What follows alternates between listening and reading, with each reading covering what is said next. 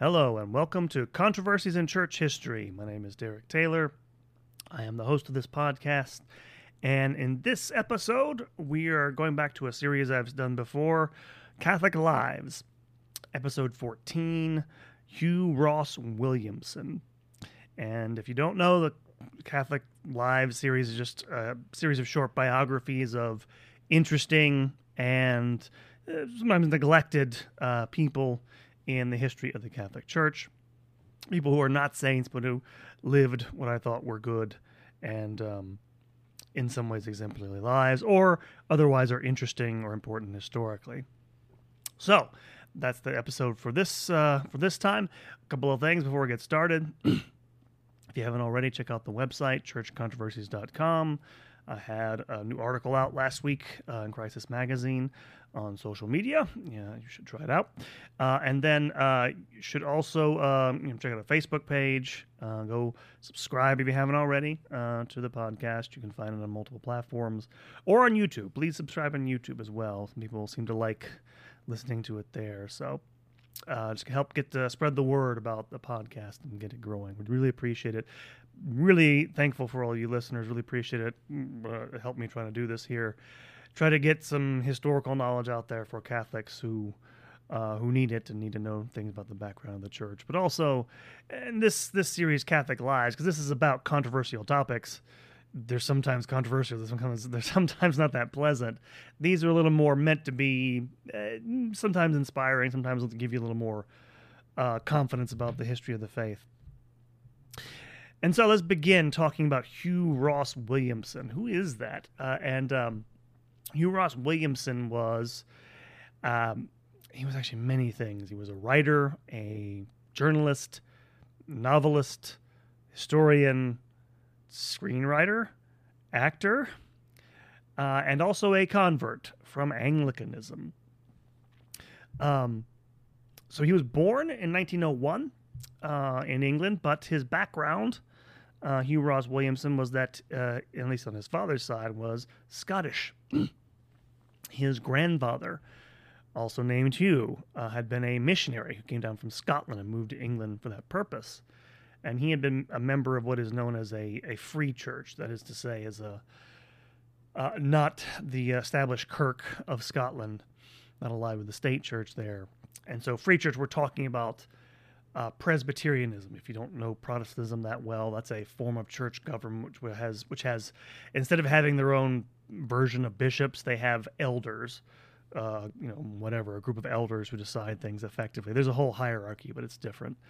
There's no ordained ministry like there is in the Catholic Church. But uh, his grandfather Hugh was a was a member of this church. Came down, had two sons, one of whom his father, who was also named Hugh, was a Presbyterian minister. So he grew up a preacher's kid uh, in uh, in uh, uh, in England, and um, his family on his mother's side was Polish, but in uh, but he so he has a particular upbringing. Does Hugh Ross Williamson? Uh, he was very well versed in theology from an early age. His father had, you know, again, he was a preacher, so he had theological books at home. He would read them as a child. Uh, in his autobiography called The Walled Garden, written in 1957, he recalls having theological debates and conversations with his father while they were, while they were both shaving uh, in the bathroom together. So that was kind of a nice anecdote there. And uh, and he writes uh, in that uh, work about the peculiarities of being raised a minister's son, which if you don't know, they're not all pleasant. Um, lots of things that go along with it. In any case, um, he'll come to the Catholic Church via Anglicanism, and by the time he's in high school, when he's 18 years old, he begins to be interested in the Church of England and he induces his father to go along with him to a Anglican quote unquote sung Eucharist when he's 18 years old. And he's attracted to it, even though he agreed with his father that it sounded pagan to their ears at first. Which, again, if you're a, a Protestant of that sort, a Calvinist, that's what Presbyterian is. It goes back to John Calvin. They have very, um, very staid forms of worship uh, suspicious of anything that might distract from hearing the word of God in the Bible. So, but even though he distrusted it at first, he he found himself attracted to it. So within a few years, I think it was 18. He was born 1901. This is 19, 1919. By 1924, he was already having leanings toward the Catholic Church and began attending Anglican service, and he would actually begin attending uh, Catholic masses as well later on. So he has, from an early period, uh, a sensibility that was, was, reaching out for the Eucharist here. Uh, but in 1924, he, he, and this is I forgot to mention. Initially, he thought uh, he was going to be a Presbyterian minister like his father, but of course, came time to do this and go through the training. He couldn't. He couldn't do it his father was disappointed, but he respected him for it. Um, just a note about his father: his father seemed to be fairly tolerant of him because he never there was no uh, there was no he, he became he, as we'll see in a moment he becomes Catholic after he dies, but he knew his leanings. He didn't seem to have any animosity toward him, so he deserves some credit. Does the uh, the father who was the minister? In any case, he he abandons the ministry and becomes a journalist. Uh, first, I can't think I can't remember the first place he was, but eventually he makes his way to Yorkshire, which is in the north of England. He's working as a dramatist there, and then later comes back down to London.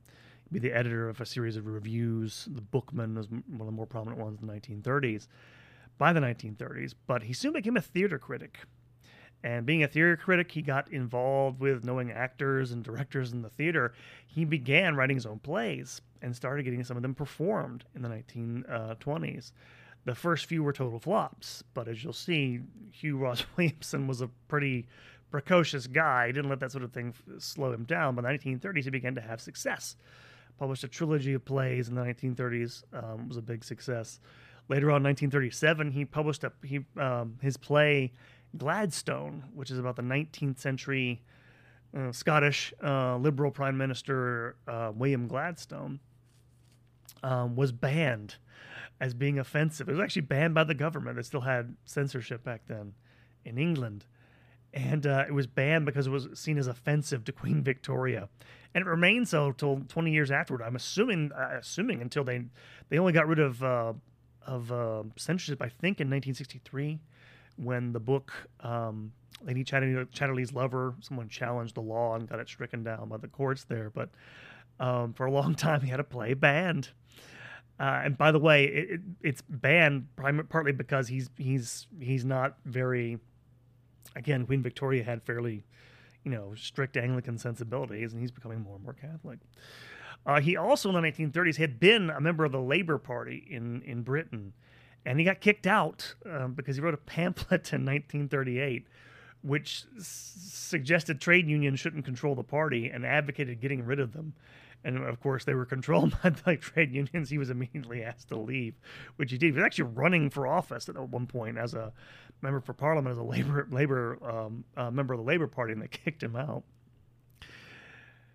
Uh, in any event, as I said before, he had been attending by the end of the 1930s. He had been attending, you know, services of the Church of England, but also uh, masses uh, in Catholic churches. Um, but by 1941, he felt compelled to go into the Anglican priesthood, uh, and he eventually did take orders in, in, the Church of England in 1943. And his reasoning for doing this, again, he says this is an autobiography, is that his he, his real hope was to convert, call country back to Christianity. By the 1940s, again, this is the age of you know C.S. Lewis and people like that they already know Lewis knows that Christianity as a public force is waning, and so he's hoping he wants to convert the entire country back to Christianity. He thinks it can only be done through the auspices of the Church of England at that point. Um, although, even though he says in his his um, autobiography that the, his conversion to Rome was a matter of time, uh, in his mind, his conversion was very much a logical thing.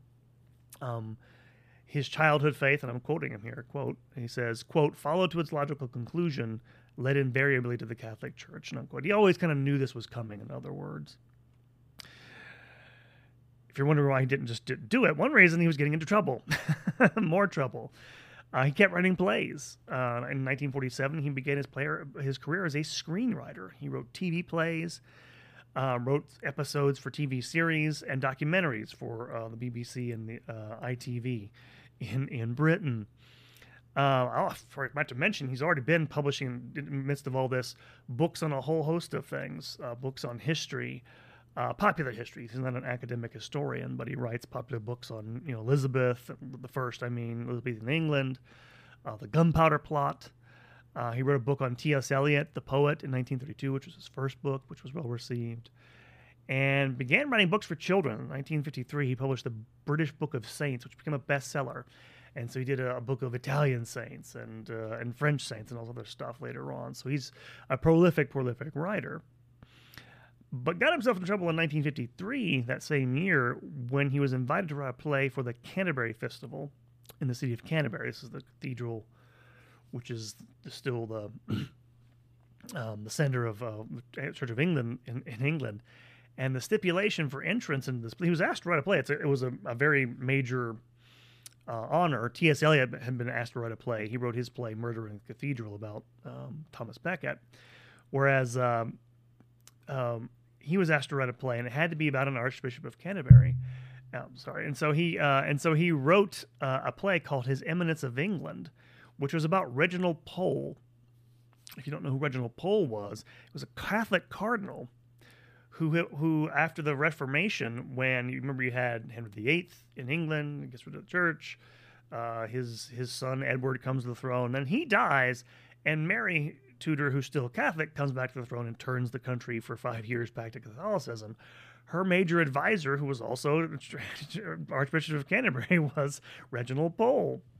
And um, this didn't go over very well with a lot of like, people in Canterbury for obvious reasons. It made a lot of people upset. Didn't get great reviews because of this. So, um, so he's involved in controversies in that way. He's also involved in other controversies because he is a member of. I need to explain this because most people probably don't know much, enough about the history of the Church of England. He's involved um, because he becomes a um, an Anglican um, clergyman he is a member uh, of the Anglo Catholic movement within the Church of England. I need to explain. Okay, what does that mean? Okay, because you're a Catholic, like what is what's that supposed to mean? Okay, so this is kind of hard. This is okay. So going back to at least the 19th century, and if you, some people want to go back before, but at least since the 19th century, you'd had people like Cardinal Newman, people who had been in the Church of England who pushed for a return uh, in theological circles to um, to the early church fathers, to you know patristics and stuff like this, and this led a lot of them to take on the trappings sometimes of a Catholic liturgy. As they began more and more, some of them began going more and more towards Catholicism. Uh, some of them went, came into the church in the 19th century, others stayed in, and there was continually a movement which, again, you can divide it into you know um, you know, high church and low church and and different brand. I won't go into all that stuff, but there's there's different theological factions in the Church of England to this day. The Anglo Catholics, because there are there are people who call themselves high church, who like some of the the external ceremonies that are associated with Catholicism. They're not as they're not as on board with the actual some of the doctrines, Pope, you know, sacrifice of the mass. The Anglo Catholics, and again, you can get more minute in this. Some of them were literally Anglo Papalists. Uh, that's another term that's been thrown up by people like Hugh Ross Williamson. They wanted reunion with Rome. And he's part of that group. There's a series of parishes in England, particularly in London, where he's at, which are really uh, they're pushing for a Catholic interpretation of everything in the church. I mean, they want to, they want to, their goal is to take over the Church of England and turn it back to Catholicism. Um, this doesn't work because it's a tiny movement in the Church of England. Uh, in the 1930s, for example, give you an example of what they had in 1930s in, in England. Some of these Anglo Catholic parishes would actually have benediction, and they would reserve the Blessed Sacrament on the altar, or what they call the altar. And um, there were 170 of these priests in the 1930s, and so when the bishop ordered to stop them, most of them did. 21 refused, and it's to one of those churches that he actually went. Williamson did when he became a minister in the Church of England. Um, and these Anglo Catholic churches use the Roman canon in their liturgy. The Roman canon is the prayer, the prayer of um, the Eucharistic prayer. Uh, in the old Roman Rite, you almost never hear it in the new Rite. I'll get to that in a second. But um, although eventually in the 1950s, the Bishop of London would forbid this too. And in fact, he gets into, you know, he's in middle of all this he publishes a book when he's still in England, 1954, called The Great Prayer, which is on the Roman canon, and which, uh, again, indicates kind of where he's going. And in fact, by this time, his daughter mentions, Julia, um, uh, who's still alive, mentions that he was influenced by you know G.K. Chesterton, um, um, Hilaire Belloc, uh, T.S. Eliot, um, Dorothy Sayers, and his growing conviction of the church. But it was also the waning influence of this movement he was a part of in the Church of England, which pushed him toward Rome. Because in 1955, uh, then it pushed him over into the into into the Catholic Church was some years before there had been a a union of four Church of England dioceses, dioceses in India with several dissenting, several other Protestant churches, Methodist, I think Lutheran, I think Presbyterian, other words with these more, you know, Calvinist tinged churches into something called the Church of South India, where they all agreed to share communion, share sacraments, stuff like this. And of course, him being an Anglo Catholic, he could not believe, he could not accept this. So when that was made final in 1955, uh, he resigns from the Church of England and enters the church. Uh, at some personal cost. At the time, according to his daughter, his only source of income uh, was from uh, working for the BBC.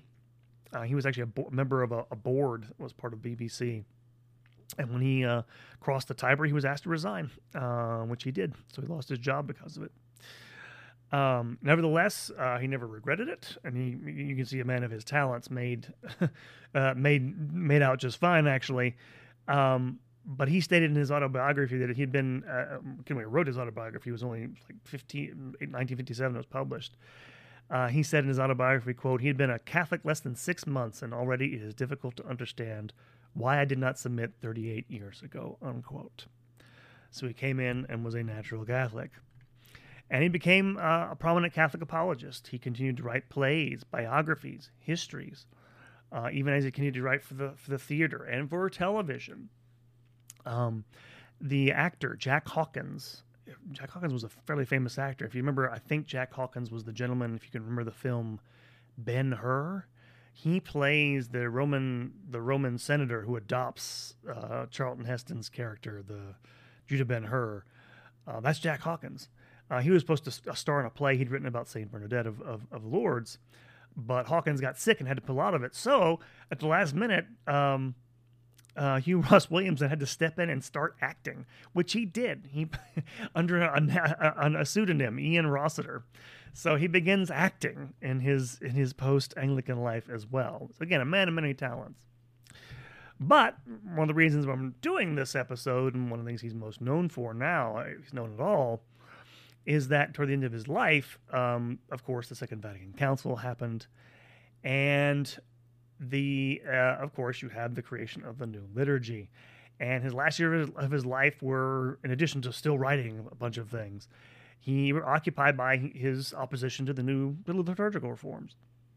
And it's worth mentioning i mentioned this in the my uh, series on the traditionalist movement and i forgot to one of the reasons i'm doing this episode is i forgot to mention hugh ross williamson in that that that uh, that series. Shame on me. But there were many English literary luminaries, um, several of whom were converts, who were distressed at these changes. People like Evelyn Waugh, J.R.R. Tolkien didn't like it. Christopher Dawson, who I forgot to mention altogether in the traditionalist, he wasn't a traditionalist, but um, a great historian, former Anglican, hated them. David Jones, a Welsh poet, very highly regarded modernist poet, converted, also a, a painter. Um, again, mostly these artist types who understood and appreciated the liturgy, hated the changes. Uh, Alec Guinness, Obi Wan Kenobi, that's right, he was an Anglican and became Catholic. Um, he came to dislike intensely the, the new rite. Graham Greene, Graham Greene, not your traditional Catholic at all. Kind of a commie, actually, but he didn't like them. Uh, and uh, a novelist named Antonia White at the time wrote against us. Many others, actually but none of them wrote against it quite like Hugh Ross Williamson. And partly because, again, even though he wasn't a professional historian per se, his knowledge, because of course he grew up with theology, because he did write histories, even though if they weren't, you know, academic, um, scholarly histories, because he it was it was you know his he understanding of the mass in, in terms of drama, he's a dramatist and everything he understood, but especially, of course, because his training in the Church of England, he understood some of the problems with the new liturgy. And in two pamphlets, um, one published in 1969 called The Modern Mass, the subtitle of which is Reversion to the Reforms of Cranmer. We'll get to that in a second. And then in 1970, The Great Betrayal, he laid out the case that the reforms were effectively following the path of the Protestant reformers. And um, one of the reasons he says this, um, he talks about all the, he goes into in his book, The, the Modern Mass, you have, you know, all these things that are kind of going on in the, um, uh, in, uh, in England, which look like what happened during the Reformation.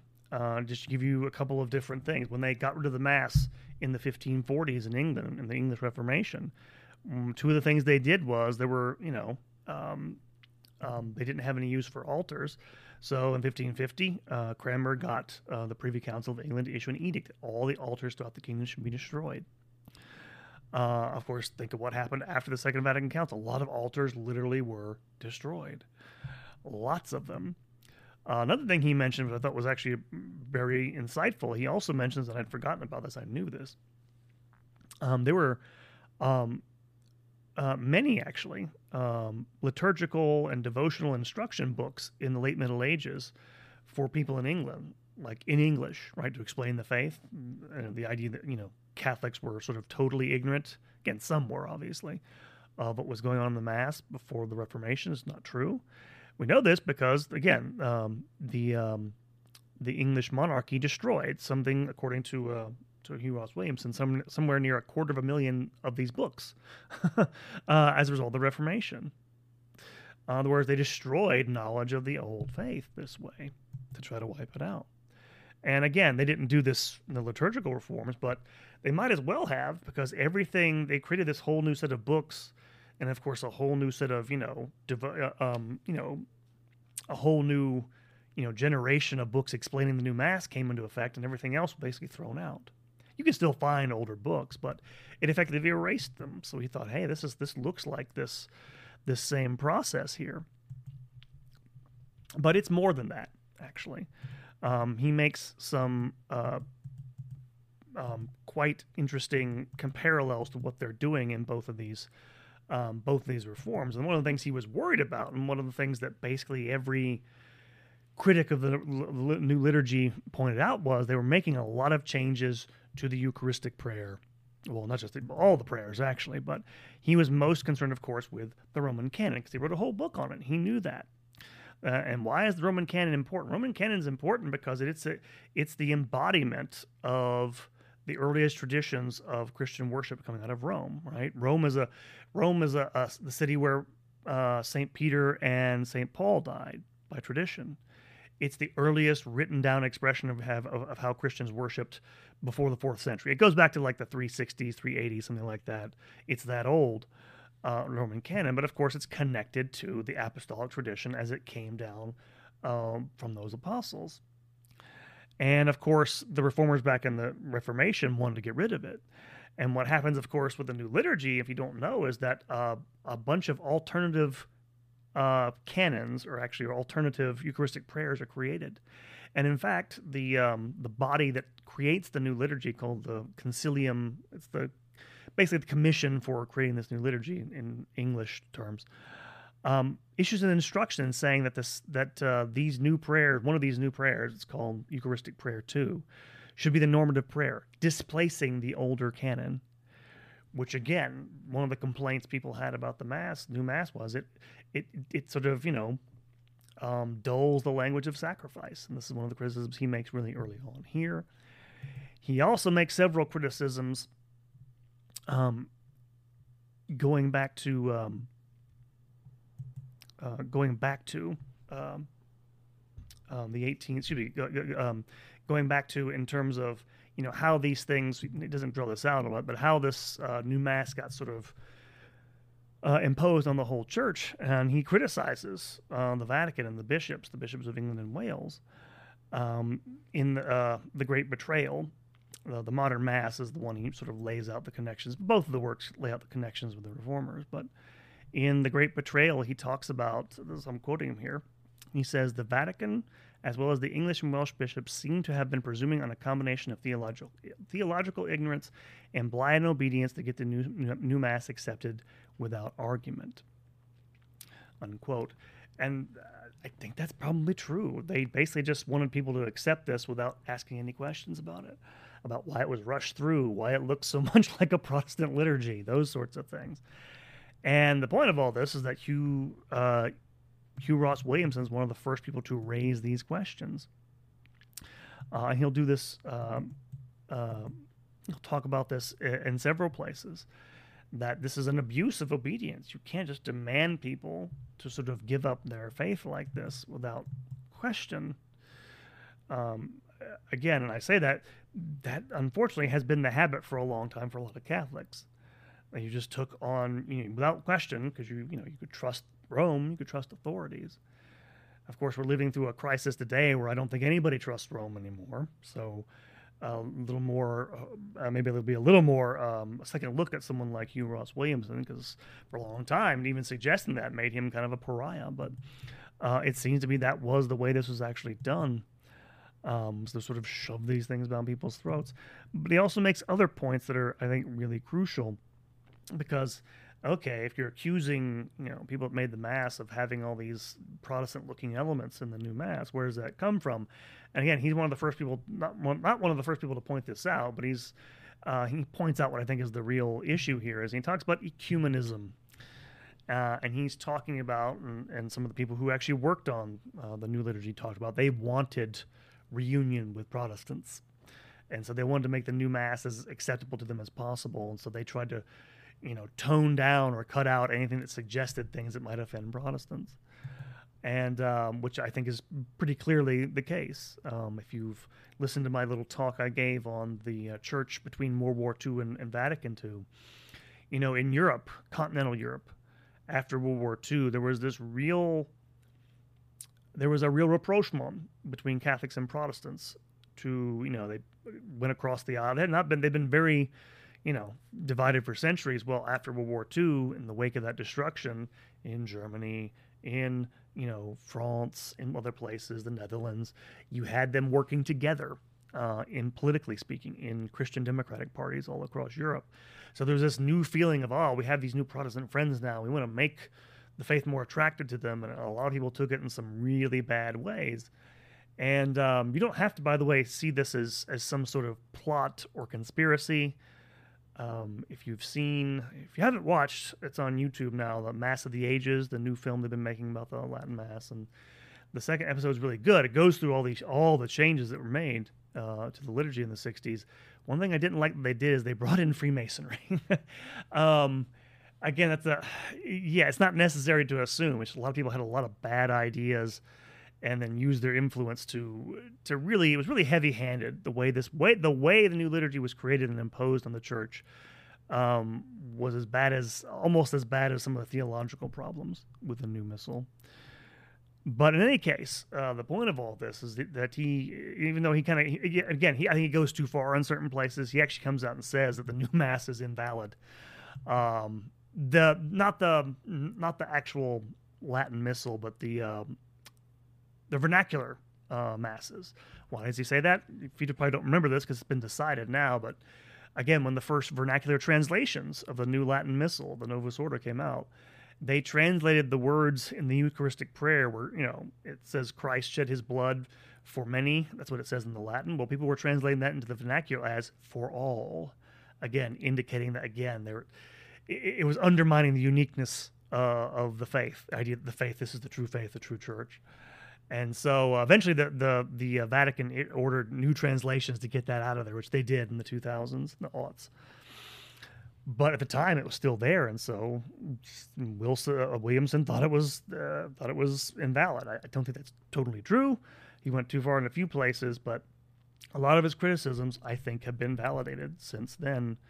It's still a minority position, but it shouldn't be. People should be open to at least hearing out people like Hugh Ross Williamson because he was an intelligent guy, even though again, um, to, to, wrap all this up, he was not, you know, um, yeah, I mean, he was not uh, a scholarly historian, so he didn't get nobody in the theological world, the Catholic Church, took him seriously. But uh, he was important for the Latin Mass movement. He became one of the founders of the Latin Mass Society of the UK, which is the oldest of all the Latin Mass societies in the world.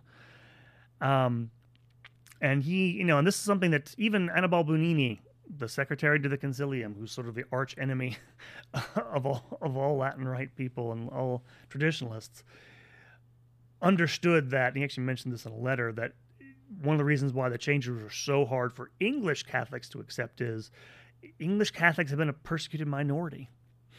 Um, many Englishmen like Williamson thought of the, the, the the displacing of the old mass as a betrayal of all the English men and women who had been martyred to keep the faith alive during the penal times. The penal times is when you know they were under persecution, and this was a real hard thing for them. This is why, in some ways, well, well to wrap this up, I mean, uh, well, I'll get this in a second, but it was, that's why it was such an intense thing for him and so many others. And uh, Ross Williamson kept writing books to the end of his life, histories and other things. But while he was writing his pamphlets against the liturgical form, complications from a disease he had contracted as a child um, caused him to have his leg amputated. And so he remained, for the last eight years of his life, till 1978, confined to his home for the last eight years of his life. Uh, and Hugh Ross Williamson never attended the new Mass. Uh, so great was his opposition to it uh, and he passed away in 1978. And his legacy deserves to be remembered, in my opinion. Again, you know I'm sympathetic to the traditionalist movement, and to this day, aside from France and America, which are, is kind of the heart of it, um, no sort of Latin Mass traditionalist community is stronger than the one probably in Britain than anywhere else. And it owes this partly to its early leadership. Men like Hugh Ross Williamson, but also uh, Michael Davies was another. Again, I mentioned him in the the uh, series on traditionalism. Uh, convert, Welshman, uh, the Baptist who became Catholic, and they undertook to, to defend, you know, the church's, you know, ancient worship, uh, rite of worship as worthy of love and veneration when nobody else would. And what I admire about both of these men is that neither one of them were scholars they had to make do with what they could to sort of make arguments for doing this. Uh, and so they had a little influence, but their thoughts, uh, their excuse me, their works are both thoughtful and serious. You should read Michael Davies. If you're just getting into this and you listen to this, you're like, oh, this is traditionalist stuff. It sounds weird. I get it, totally get it. Uh, I deeply admire Michael Davies and Hugh Ross Williamson and Michael Davies, I think, took some took where uh, his pamphlets left. And by the those two pamphlets, they're tiny, they're short, they're both thirty pages apiece. You can read those in one sitting. Michael Davies wrote a three volume work on this big thick book, so maybe start with Hugh Ross Williamson. But they provided those people who loved the old mass with a rationale for why it deserved not to be destroyed. Uh, in addition to calling attention to problems with the reforms. And yes, I know traditionalists can sometimes be again, this is one thing is you're coming from the outside, you may see traditionalists being way too critical of the new mass. First of all, there are a lot of things. uh, having having looked at it closely myself, trust me, there are a lot of things, those problems with the new rite. But um, they make a lot of arguments for why it's lovely and worthy of veneration, and no harm or threat or anything to anybody who goes to the new mass. Um, and I think I think their their their their well, their arguments did get people like Michael Davies and Hugh Ross Williamson. They were vindicated by Joseph Ratzinger, and um, I think in the long run they will be vindicated by the whole church. But that is neither here nor there right now. But I'll end by saying this: if you love the old mass, if you attend it, or you're just sympathetic with it, uh, in your prayers, please say a prayer for the soul of Hugh Ross Williamson, son of a Presbyterian minister Anglican priest, founding father of the Latin Mass movement, and defender of the faith. Well done, good and faithful servant. Enter into the joy of your Lord. All right, so if you like this, please, you know, again, let somebody know. Let one person know. Like in passing, I don't say, I'm not asking you to be an evangelist, but say, hey, somebody who's thoughtful and, and, and wants to know more about the faith and maybe about this or that thing tell them to go check out the podcast and you maybe if you like it, subscribe. If you like this, go subscribe to it. Um, I should mention this. I, I had I, I had uh, had an ad posted on, on Facebook, and somebody people asking me this. This is a free podcast, no pay. You will not have to pay anything for this. So do, go like and subscribe. Go click the like button on on YouTube. Click the bell so you get you know alerted to my new episodes. And um, yeah, be on the lookout for new episodes. We'll have another Catholic Lives episode coming up soon. Uh, interesting one uh, on the life of Orestes Brownson. If you don't know that name is, an American convert, 19th century, kind of. It's not totally accurate. You could call him a sort of American Newman, John Henry Newman. Uh, so that'll be coming up. Uh, another couple of standalone episodes, a, a, special episode I've been hinting at. We'll get to eventually as well. So lots of stuff. Um, please be on the lookout for that. And thank you everyone for listening. I hope this was helpful for you guys. Um, keep the faith, keep praying, keep loving God, and living in the light of Christ. God bless you all. Take care.